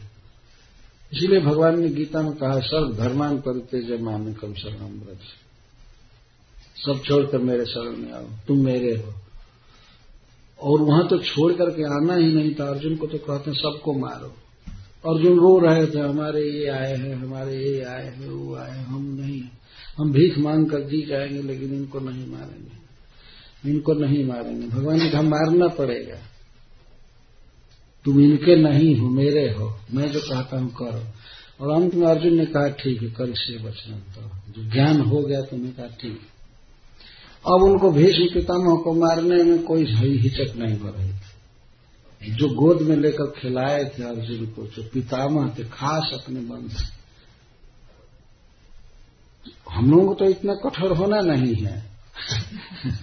लेकिन जो विष्णु के प्रति कर्तव्य है, अरे सवेरे स्नान करना, भगवान का कुछ जप करना, भगवान को भोग लगाना स्मरण करना, पूजा करना, यही कृत्य है। कर्तव्य है भगवान के प्रति। उसको ज़रूर पूरा करना चाहिए। और कुछ व्रत हैं, कुछ उपवास का नियम है, जैसे एकादशी है, जन्माष्टमी वगैरह, इसका अवश्य पालन करना चाहिए। उसी को जमराज जी कहते हैं, अकृत विश्व कृत्य जिन्होंने विष्णु के प्रति कोई फ़र्ज़ अदा नहीं किया है, नियम पालन नहीं किया, उनको पकड़ कर लाओ। और अब भगवंतम क्षमा पयती, अब भगवान से क्षमा मांग रहे हैं। प्रवचन करके और तो क्षमा मांग रहे हैं तो क्षमा का दो दो स्वरूप हो सकता है। या तो डायरेक्ट अपने आसन बैठे हुए भगवान का स्मरण करके क्षमा मांग रहे हैं, अथवा अपने ऑफ़िस में जो भगवान का श्री विग्रह था, वहाँ जाकर के प्रणाम करके क्षमा मांग रहे हैं। ये तो भगवान के परम भक्त हैं। जब हम लोग अपने घर में भगवान का श्री विग्रह रखते हैं तो जमराज जी का तो कहना ही नहीं, कितना सजा करके रखते हैं। तो वहाँ जाकर के क्षमा मांग रहे हैं। तत्क्षम्यतां स भगवान् पुरुषः पुराणो। नारायणः स्वपुरुषैर्जदसत्कृतम् नः। स्वानामहो न विदुषाम् रचिताञ्जलीनाम् शान्तिर्गरीयसि नमः पुरुषाय भूम्ने। डायरेक्ट जमराज जी का वाक्य भगवान के प्रति है। जो समस्त सह ऐश्वर्यों से परिपूर्ण है और जो पूर्ण है पुराण पुरुष हैं अनादि पुरुष हैं वे भगवान नारायण हम सेवकों से जो गलती हो गई है उसको क्षमा करें। मतलब अप, अपने अपनी ही गलती माने दूतों की गलती नहीं करें। न स्वपुरुष हे नाथ हे नारायण हम आपके दास हैं, आपकी आज्ञा से हम कुछ करते हैं। हमसे जो भूल हुई है, आप कृपया उसको सह लीजिए क्षमा कर दीजिए। और अपने आदमी से गलती हो जाए तो केवल हाथ जोड़ देता है तो महान लोग उसे क्षमा कर देते हैं। रचितांजलि नाम स्वानम और न विदुषान रचितांजलि नाम, हे नाथ जो अपने आदमी हैं, हम लोग आपके दास हैं। तो हम लोग न विदुषण, हम लोग विदुष नहीं है, विद्वान नहीं है, जानकार नहीं है, हम अज्ञ हैं। हमसे कोई गलती हो गई तो हम रचित अंजलि नाम, हम आपके सामने हाथ जोड़ रहे हैं। तो आप जैसे महान व्यक्ति के लिए शांति युक्त है, क्षमा कर देना युक्त है, हे नाथ, बहुत बड़ी गलती हो गई कि हमने भक्त के गले में रस्सी बधवा दी है अजामिल के लिए कहो। बहुत बड़ी गलती हो गई। नाथ मैं आपके चरण कमलों में प्रणाम करता हूँ। नमः पुरुषाय भूमि। हे अनंत पुरुष, हे हे आदि पुरुष, हम आपको प्रणाम कर रहे हैं। हमारी जो भी गलती हो गई, आप हमें क्षमा करें। बार बार अब जितने दूत हैं, वे लोग भी प्रणाम कर रहे हैं। भगवान को, वो लोग भी करेंगे हम लोगों ने भगवान के पार्षदों से बहस किया। ये किया, सब क्षमा मांग रहे थे। तो वो जमराज जी तो अब क्षमा मांगने लगे और अब कथा का उपसंहार सुखदेव गोस्वामी कर रहे हैं यहाँ से। ये सुकोक्ति है तीन श्लोक। आगे के जो भी श्लोक हैं, पाँच श्लोक, ये सुखदेव गोस्वामी बोल रहे हैं। तस्मात् संकीर्तनम विष्णु जगन मंगल मंघसाम महतामपि कौरव्य विद्ये कांतिक निष्कृतम तस्मात इसलिए इस इतिहास को सुनने के बाद हे कौरव्य, हे कुरकुल नंदन परीक्षित, विष्णु संकीर्तनम, विष्णु का संकीर्तन केवल उस व्यक्ति को ही पवित्र नहीं करता है बल्कि जगन मंगलम, संपूर्ण विश्व के को पवित्र कर देता है। और अंघशाम महतामपी महान से महान पापों के लिए यही एकमात्र प्रायश्चित है भगवान का नाम उच्चारण किया जाए, सारा पाप नष्ट हो जाए। या एकांतिक मतलब एकमात्र, अब कोई पाप रह नहीं जाता है। नामोच्चारण से। यह सिद्ध हुआ इस प्रसंग से, है परीक्षित, कि भगवान का संकीर्तन जगन मंगल है। जगत का तो जीव। यदि कोई एक व्यक्ति भगवान की कथा कहता है, भगवान का नाम बोलता है तो लाखों करोड़ों जीव पवित्र होते हैं उसको सुनकर जगन मंगलम। अपना मंगल होगा, उसमें तो कहना ही क्या है? विष्णु संकीर्तनम जगन मंगलम। और महताम अंघसाम अपनी एकांतिक निष्कृति वृद्धि। बड़े से बड़े पाप के लिए भी भगवान के नामोच्चारण को ही तुम सबसे प्रबल साधन मानो। उसी को फिर कह रहे शृणवताम गृणताम वीरजान उद्दामानि, हरेर्मुहु, जथा सुजातया भक्तया भक्त्या शुद्धेन्नात्मा व्रतादि। सुनने वाले, भगवान के उद्दामानी वीरजाणी भगवान के दिव्य लीलाओं को जो सुनते हैं और बोलते रहते हैं, गाते हैं, मुह बारंबार, उनके हृदय में बहुत सुंदर भक्ति जन्म लेती है। भगवान के प्रति प्रेम बढ़ता है। सुजातया भक्त्या सुजाता भक्त, सुष्ठु जाता, खूब भगवान के प्रति आसक्ति उत्पन्न हो जाती है। और भगवान के प्रति जब चित्त बहने लगता है तो उस समय जीव की जैसी शुद्धि होती है, आत्मा की शुद्धि, मन की शुद्धि होती है, तथा व्रत आदि भी न। व्रत आदि से वैसी शुद्धि नहीं होती। जथा सुजातया भक्त्या, तथा व्रत आदि भी न। और दूसरा कोई भी व्रत व्यक्ति करे, लेकिन हृदय की शुद्धि तो होती है भगवान के श्रवण कीर्तन से। और भी व्रत आदि से शुद्धि होती है, लेकिन जैसी शुद्धि भगवान के नाम बोलने से होती है, कथा सुनने से, वैसी शुद्धि और और व्रत आदि से नहीं होती। इसका कारण यह है कि श्री कृष्ण के चरण कमल के रस का जो आस्वादक है उसका हृदय शुद्ध हो जाता है और त्यागे हुए अति तुच्छ विषयों में उसका मन नहीं जाता है। और जो व्यक्ति अन्य प्रायश्चित करता है, अन्य कार्य करता है तो उसका मन पुनः पुनः विषयों में जाता रहता है। उसको इस श्लोक में कह रहे हैं।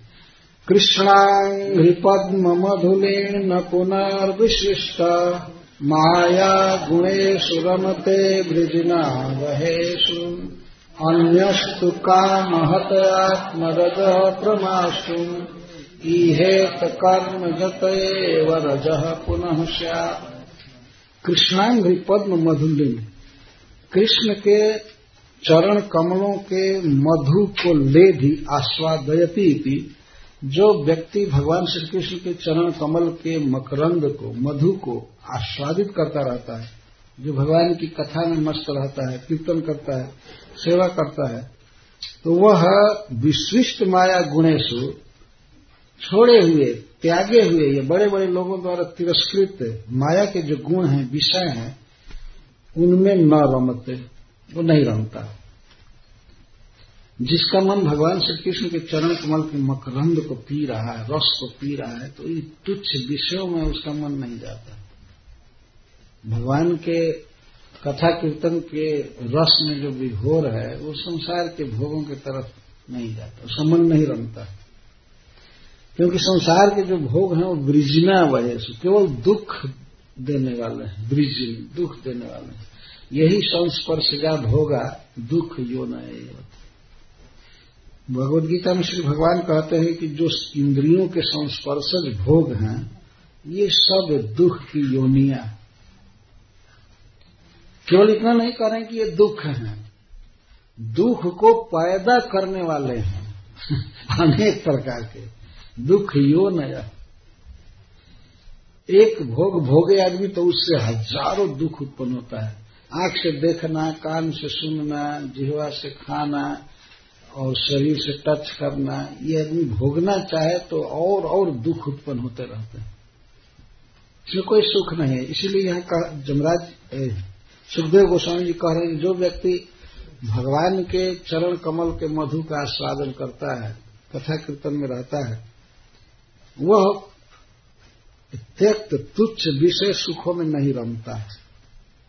लेकिन अन्य तो जो व्यक्ति भगवान कृष्ण के चरण कमल का रस नहीं पाया है, और अन्य प्रकार का साधना करता है, साधक है, अन्यस्तु काम हत अन्य जो होता है, जिसका मन भगवान में नहीं लगा है, वो कामना से, संसार के भोगों की लालसा से अभिभूत हो जाता है कंट्रोल्ड हो जाता है।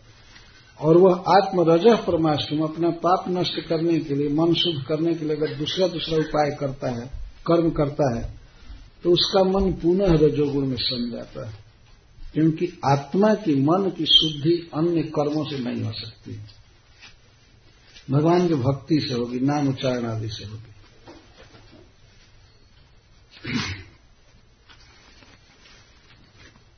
नैवम अब कहते हैं सुखदेव गोस्वामी।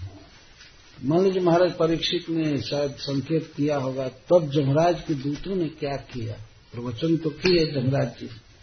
इन लोगों ने कुछ अनुमोदन वगैरह किया कि नहीं? जमराज के दूत सुन करके क्या किए? स्वाभाविक है ना जमराज जी ने उतना समझाया तो ये लोग क्या किए? लोग कहे होंगे कि हाँ ठीक है, या आप गलत बोल रहे हैं।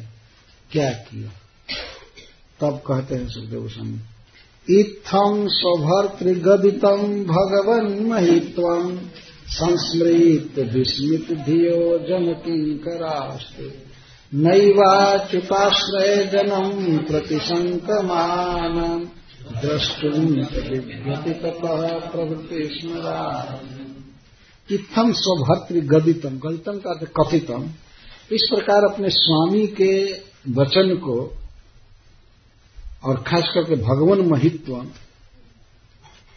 जमराज जी के भगवान महिमा परक वचन को सुन करके जमराज जी के दूत जम किंकरा न विस्मित धिय, विस्मित नहीं हुए। एक अर्थ है कि है विस्मित नहीं हुए। अर्थात उनको ज्ञान हो गया, उन्होंने कहा कि सत्य हम बदसी आप बिल्कुल सत्य बोल रहे हैं। कोई अकस्मात नई बात कही जाती है तो विस्मय होता है, लेकिन जमराज के दूतों को विस्मय नहीं हुआ।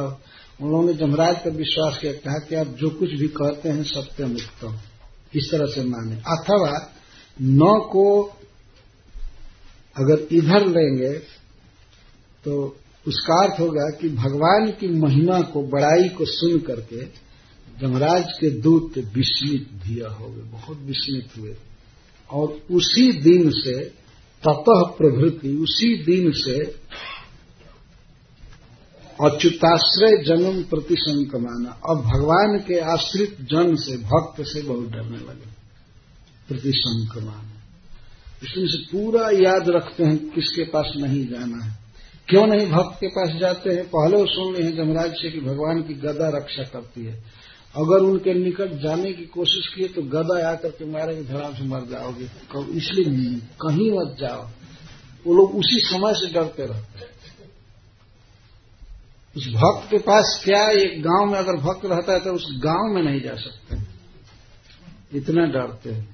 तत्व प्रवृत्ति उसी समय से, क्योंकि भगवान के दूतों ने इनको इतना कड़ा डांटा था कहा था कि अगर छू दिया जामिल को तो तुम मर जाओगे मार देंगे हम लोग। बहुत बलवान और जमराज जी ने बताया कि भगवान के पार्षद, भगवान के भक्तों की रक्षा करते रहते और वो भी गदया, गदा से रक्षा करते गदा दूर से भी चलाई जाती है। तलवार वगैरह तो हाथ में ही लेकर के चलाते गदा से घुमा करके बहुत ज़ोर ज़ोर से मारा जाता है। तो कौन मरने जाए? बेचारे काम कर रहे हैं, नरक में ड्यूटी कर रहे हैं, यहाँ आकर के मारे कौन? तो ततः प्रभृति प्रतिशंक माना दिव्यति डरते उस समय से काफ़ी डरने लगे, अब नहीं आते हैं भक्तों के पास। तो ये पूरा अजामिल इतिहास सुना करके श्री सुखदेव गोस्वामी अंत में कहते हैं मान लीजिए, सुनने वालों में से किसी किसी के मन में होगा कि ये सच्चा इतिहास है, कि मन गढ़ंत ऐसे कह दिए। है ना? आजकल तो बहुत बड़ा रोग है। आज से तो पाँच हज़ार वर्ष पहले भी यही बात थी। तो सुखदेव गोस्वामी कहते हैं इतिहासम इमं गुह्यम भगवान कुंभ संभव कथयामास मलय आसीनो हरिमर्चन इमं गुह्यम इतिहासम, यह परम रहस्यमय इतिहास, सच्ची घटना। इतिहास का अर्थ है बीती हुई घटना।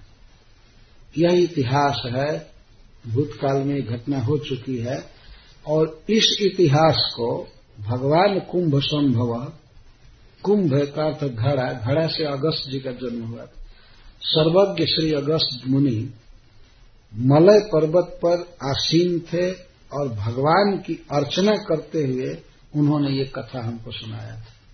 सुखदेव गोस्वामी इसकी प्रमाणिकता को बोल रहे हैं। एक तो उस तीर्थ में वो व्यक्ति कोई झूठ नहीं बोले, बोलेगा। मलय पर्वत भगवान का धाम माना गया है। ये तो मलय पर्वत पर वो भी व्यक्ति अगस्त जी परम समर्थ भगवान के परम भक्त वो बोले थे। कब बोले थे? मलय आसीन बैठे थे। अव्यग्र भाव से। यहाँ बैठने का अर्थ है कि व्यग्र नहीं थे। इधर जल्दी जल्दी में सुना दें, कुछ जोड़ जाड़ करके। बैठे थे खूब इतमान से। और वो भी बारंबार भगवान के चरण को छू रहे थे विश्वास के लिए।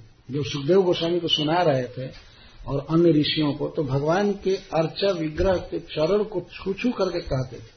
सुखदेव स्वामी लिखते हैं पुनः पुनः विश्वासार्थम हरे पादव स्पृशन हरिम अर्चन भगवान की पूजा करते हुए अर्चना करते हुए सुनाए। इसका अर्थ ये नहीं है कि आरती कर रहे थे और सुना रहे थे या भजन कर रहे थे सुना रहे थे। यहाँ अर्चन का अर्थ एक कथा कह रहे थे इस अजामिल प्रसंग को। सुनाए थे सुखदेव गोस्वामी को तो उठ उठ करके भगवान के चरण छूकर कहते थे कि ये सच्चा इतिहास है सच्चा इतिहास। इस तरह सुखदेव गोस्वामी उस, उसको उद्धृत कर रहे हैं भगवान शब्द लगा करके सर्वज्ञ, परम पूज्य। अगस्त मुनि भगवान के चरण कमल को बार बार छू करके ये कह रहे थे कि ये सच्चा इतिहास